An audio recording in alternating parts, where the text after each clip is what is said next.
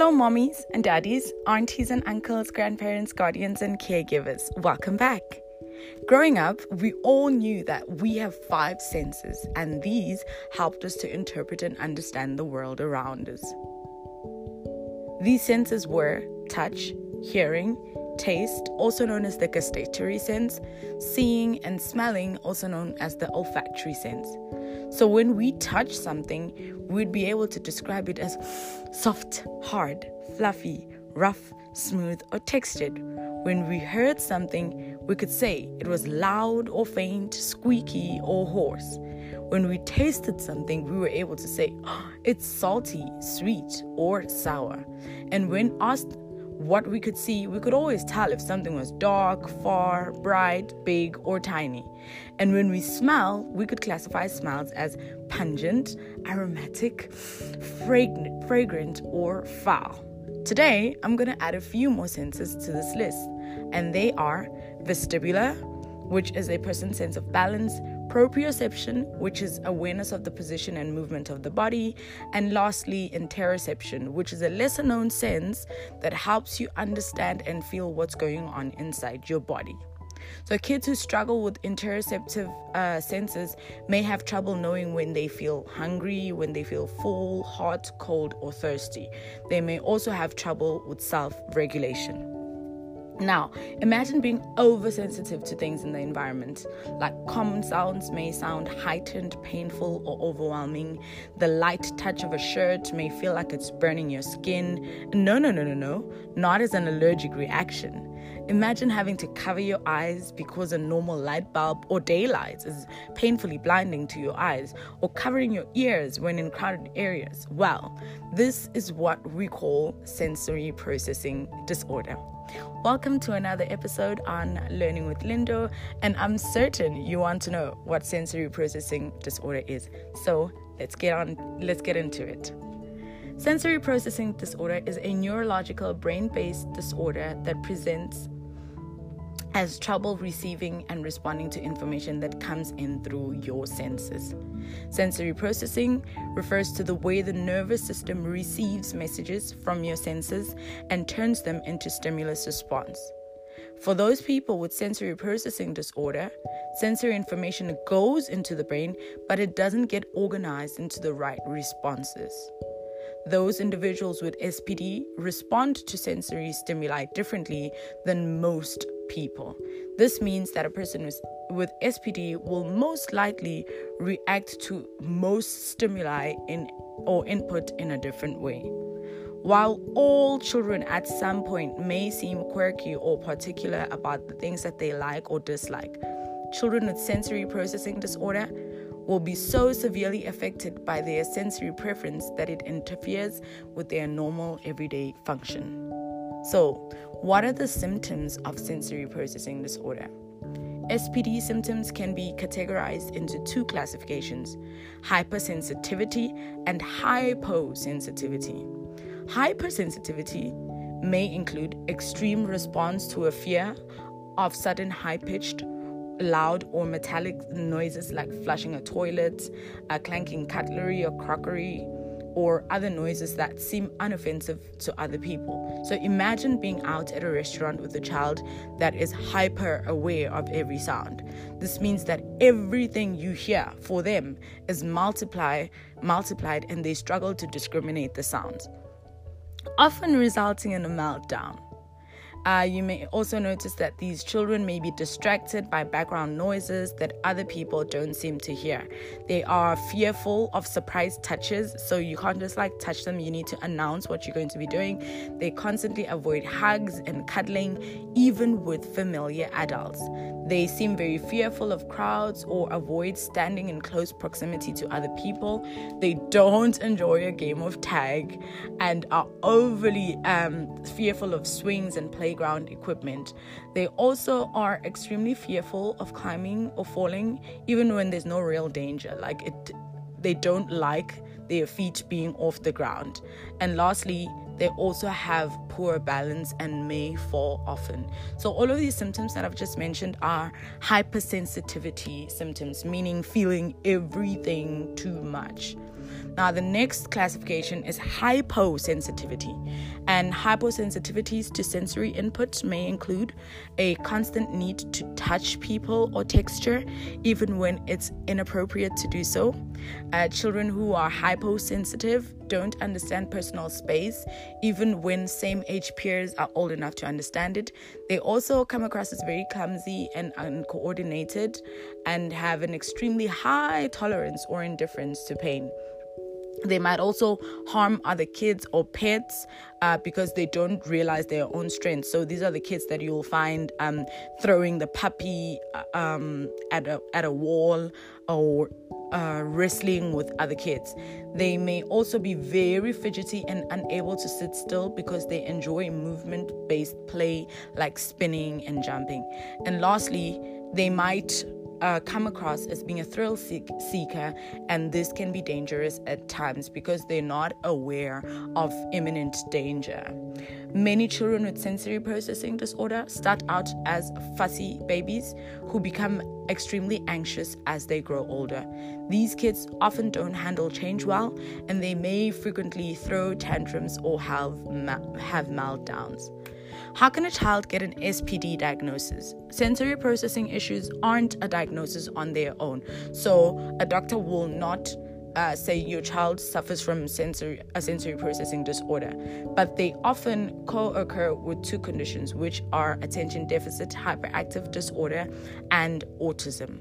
Kids don't have to have ADHD or autism to have sensory processing issues, and parents may realize or recognize their child's behavior is not typical, but most parents may not know why. So don't be afraid to discuss your child's behavior with your doctor. Uh, your doctor may be able to refer you to an occupational therapist. These professionals can assess your child for SPD and they will most likely watch your child interact on interact in certain situations and then the therapist will ask your child questions and all of these things will help make a diagnosis what treatments or therapies are available for an individual diagnosed with sensory processing issues. Treatment is usually done through therapy. Research shows that starting therapy early is key for treating sensory processing issues. Therapy can help children learn how to manage their challenges. Therapy sessions are also led by a trained therapist, and therapists uh, will help you and your child to learn to cope with the disorders. Sessions are based on if your child is oversensitive, undersensitive, or sometimes a combination of both classifications. There are different types of therapy, and the first one we're going to talk about is sensory integration therapy. This type of therapy uses fun activities in a controlled environment.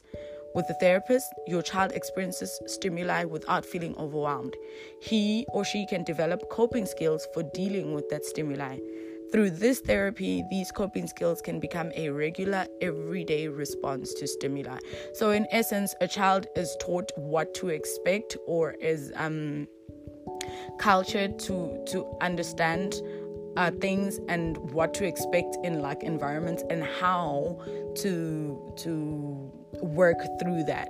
So most of the times, children with sensory processing uh, disorders cannot communicate in the moment that, oh, this is how I'm feeling and this is what I'd like to do, or I'm just a bit overwhelmed and I need a timeout or a break. So it's always important for these things to be communicated so that children know exactly what to do, and you, as a teacher, a parent, or any adult, know that when this happens, this is what the child is going through. I have uh, seen schools that have sensory rooms that have um, a lot of textured carpets, bouncing balls, a dark tent, and all of these things. All of the, these places are a space where a child knows that if I'm getting a bit overwhelmed in class, I can just put a, a red sticker or a red card on my table, and my teacher will know that I'm obviously going through something um, and then I will leave and go straight to the sensory room, calm myself down. But a child won't know how to process this if they haven't been told that if you're feeling like this, this is what you can do to calm down.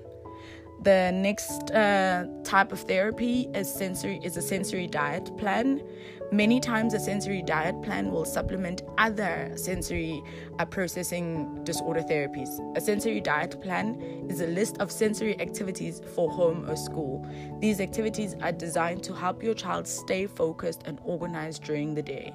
So, you know, like with the diet, you eat specific things uh, at specific times. This is also like what it's what is meant for children, um, because it helps them include specific things that help them calm calm, uh, calm down at specific intervals. So they can have a time every hour when they can go for a 10 minute walk, a time twice a day when they could go to swings for 10 minutes. They may also have like access to devices like headphones that they can listen to music to while working. They can have access to fidget toys that help them calm down or focus. Or they could have simple things like a, a gym ball to sit on because this give you this gives a child a way to move his or her legs while sitting in the classroom. Another form of therapy is occupational therapy. Your child may also need this therapy to help with other symptoms that are related to sensory processing disorder. It can help them with fine motor skills, such as handwriting and using scissors. It can help them with gross motor skills, such as climbing stairs and throwing a ball. It can teach everyday skills, such as getting dressed and how to use utensils. I've worked with a lot of children who had trouble processing sensory information, and there are two very relatable cases of evident hypersensitivity and one of hyposensitivity that I'd like to share with you today. Um, the one boy was extremely sensitive to sounds and touch. He was also diagnosed with autism. He never went out for recess at all. Like in my two years of working with him, he never went out for recess um, because he said there was too much light outside and um, he chose to just stay in the classroom. Also, in a very sort of like dark part of the classroom. And because he also mentioned that the other children were too loud and the wind would touch his skin and that wasn't comfortable for him. So now imagine having such a hypersensitive hypersensitivity to the point where you feel like when the wind blows it touches your skin. Uh, he also didn't like being touched because his peers would touch him. And not because his peers would touch him. I'm talking i'm not talking about wrestling or tackling him down. He just avoided being touched. And he would squirm at any physical contact often excusing himself from any context with no explanation the other child, uh, the other child was sensitive to sound and would get startled by any loud, loud noise. And the one time, uh, we searched the entire school. Uh, because she was missing after a teacher had shouted at her and i'm using shouted in, um, inverted commas because the teacher didn't really shout they were just like the child was extremely hypersensitive to sound. So when the teacher spoke to her, asking a question, she got startled, she got overwhelmed, and she ran away, like she disappeared. The teacher was like quite uh, a, an elderly person, so it's not like she could run after her. And when she went to try and find other people to help look for her. Now the child was nowhere to be found. She was found though a couple of hours later and she was snuggled in a shrub garden with her hands over her ears. On a normal day, you would find her walking around with a pink covering ear covering headphones that cancelled out the noise in the environment. She also enjoyed sitting in dark areas like under the teacher's desk or in the storeroom. And because she was so hypersensitive to sounds, she wouldn't attend things like assembly or special assemblies because there was just too much input or too much stimuli going on at one time. Um, one of the most hyposensitive children that I've ever worked with needed to to put on a weighted jacket or a blanket. So I don't know if um, if you're aware that there are jackets that kids can wear that have zips where you put weight in to give the child a sense of feeling. Um, uh, when having a meltdown, he would have to be physically squeezed or hugged from behind to apply immediate pressure and to help this child calm down. So, these are the things that you would see, and you would see when the child was obviously not uh, stimulated. Like this child who was hyposensitive, you would actually see him if he wasn't stimulated, he would struggle to focus in class. Um, if he wasn't his if he wasn't wearing his weighted jacket, he would struggle to sit down and work or focus on any task really. Now, living with sensory processing disorder can be hard. Parents of children with sensory processing disorders can feel alone. They may also avoid taking their children out in public or avoid uh, sensory overload. Parents may also feel like they need to make excuses for their children's behavior. Adults who have sensory processing disorders may feel isolated too. Sensory overload can prevent them from leaving the house because they are constantly scared of what might happen. This can make it difficult to go to the store um, for, for essentials or even to go to work. Adults who are struggling with SPD should work with an occupational therapist. The therapist may be able to help them learn new reactions to stimuli. This can lead to changes in how they deal with certain situations, and that may lead to an improved lifestyle. Sometimes, even if SPD gets better with therapy or age, it may never go away. And a major life event or stress can trigger any symptoms all of the things that can be all of these things can easily be overlooked and children can be labeled as disruptive throwing tantrums or even attention seeking. But these are biological needs of some children and if not understood they can hinder the development of a child. So take note of these little things. And yes sometimes a child may be overreacting, but on all the other times, assume that your child might need help trying to process the world around them. From Lindo, thank you for listening to another episode of Learning with Lindo. And please don't forget to like and follow us on Spotify, subscribe and leave a review on Apple Podcast, and share this episode with your family and friends. Thank you very much.